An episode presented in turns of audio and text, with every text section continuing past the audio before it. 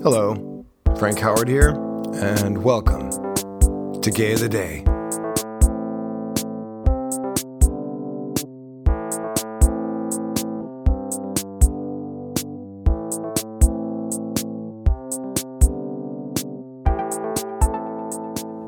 From grade 1 to grade 8, I went to Catholic school,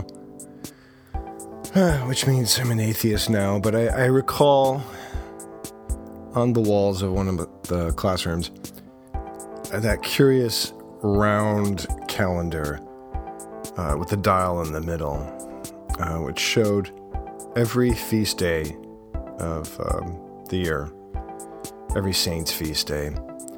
And I noticed a big pileup right around November 1st. Of course, it occurred right after Halloween. Um, I, that's the old pagan New Year, Halloween, of course.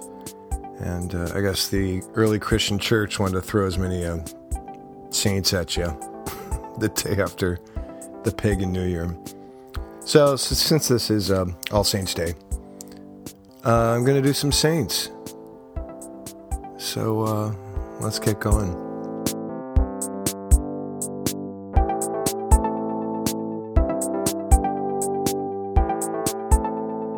Yes, All Saints Day conveniently placed a day after the old pagan New Year. Uh, I guess it was an effort to usurp pagan traditions. So I'm doing three saints today one who was definitely not gay, and two who probably were. First, let's get the straight one out of the way and discuss why I'm mentioning him at all.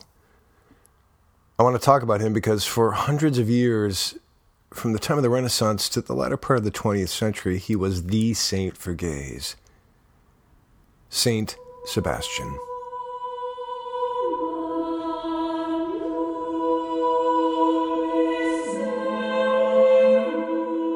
Saint Sebastian was born in the year 256 and martyred in the year 288. He is the patron saint of soldiers and athletes and Christian protector from the plague. Now, this is a first for Gay of the Day, for I'm profiling not a person, but a phenomenon. There is no evidence that Saint Sebastian was homosexual. So, how did he become a gay icon and the unofficial patron saint of gays? Well, it all started 600 years ago as the Renaissance was getting underway. Artists, gay and straight, were not permitted to portray male nudes, other than Christ, with loincloth, of course. Artists would have to wait until the High Renaissance, the 1500s, when nude studies for scientific purposes or figures from mythology and the Old Testament were permitted. However, the Catholic Church would certainly allow a depiction of a male nude if it were a saint, particularly if that saint were naked when martyred. Hence the thousands of depictions of Sebastian, naked and tied to a tree his smooth and muscular body being penetrated by arrows. These portrayals of Sebastian are masochistic and highly erotic. Sebastian was tied to a tree and shot with arrows by Roman soldiers, but what many may not know is that he didn't die from this incident. He was saved and nursed back to health by Saint Irene of Rome. He was martyred many years later when the Emperor Diocletian had him clubbed to death and thrown in a sewer. Artists saw the arrow incident as an opportunity to paint male erotica and to show off their painting skills, of course, depicting an action packed moment with a highly contorted body pierced with arrows. Certainly a much more interesting scene than a crumpled corpse lying in a sewer pipe and covered in poo. Many artists, notably Botticelli, Titian, El Greco, Guido Reni, and John Singer Sargent, all gay, by the way. No, they must have had stiff pricks when they painted Sebastian. Their paintings ooze with homoeroticism. The closest thing to a gay male centerfold you could get back then. By the 1600s, these steamy depictions made him a favorite of gays around the world, a cult that continues to this day. Yukio Mishima famously wrote in his autobiographical book, Confessions of a Mask, that he masturbated over an image of Sebastian painted by Guido Reni and ejaculated onto the book. Oscar Wilde used the name Sebastian as an alias, and Tennessee Williams famously named a character Sebastian in Suddenly Last Summer. The character, an emblem of gay beauty and gay suffering. So, mystery solved. A bunch of artists imagined Sebastian was hot, and in doing so, stirred in gays throughout the ages, not religious ecstasy, but carnal ecstasy.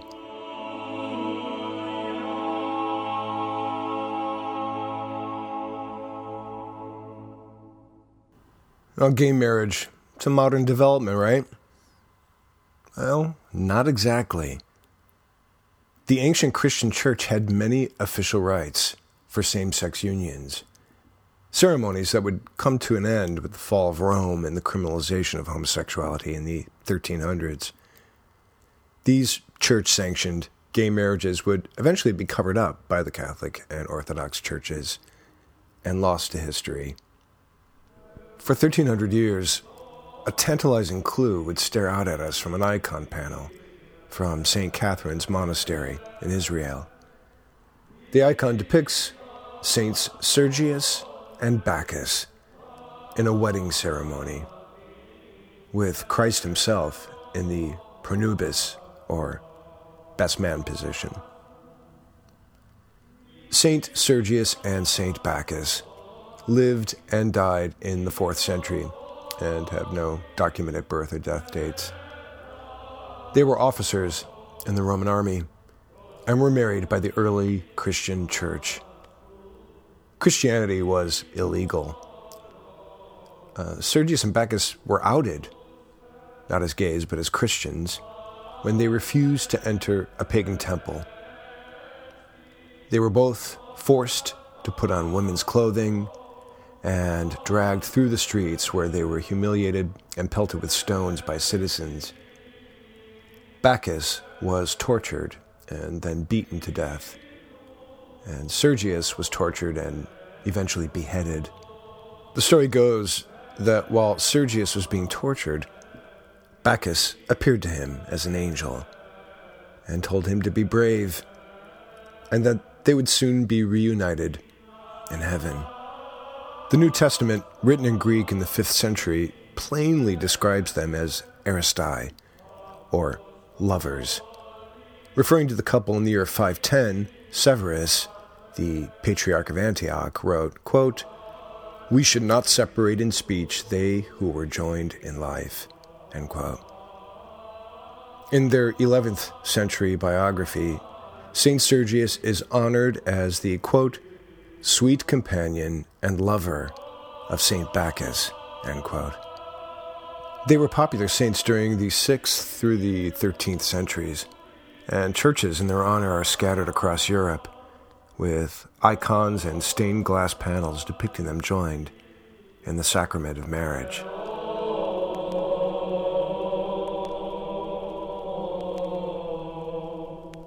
The modern divinity scholar, Professor John Boswell, noticed the curious depictions of St. Sergius and St. Bacchus and set about uncovering the truth.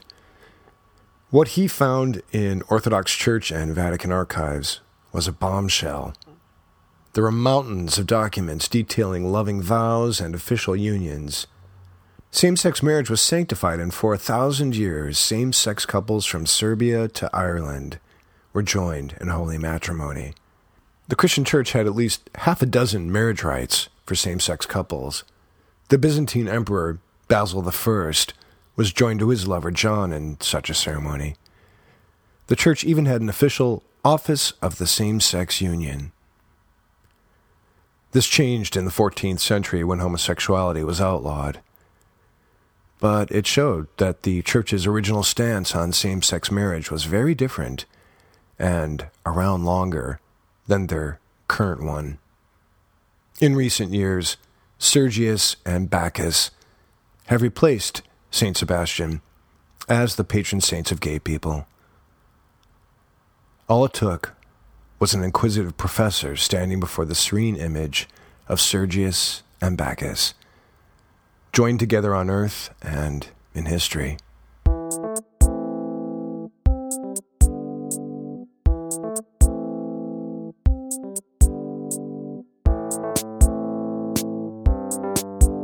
Today's gays, Saints Sergius and Bacchus, and today's non gay, Saint Sebastian. Speaking of saints, uh, I cannot find my keys, so I'm going to say a little prayer to St. Anthony.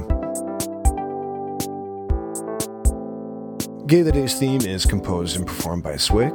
That's C W I O K. Check out the Bandcamp page. Uh, my name is Frank Howard. Thanks once again for listening, and see you next time.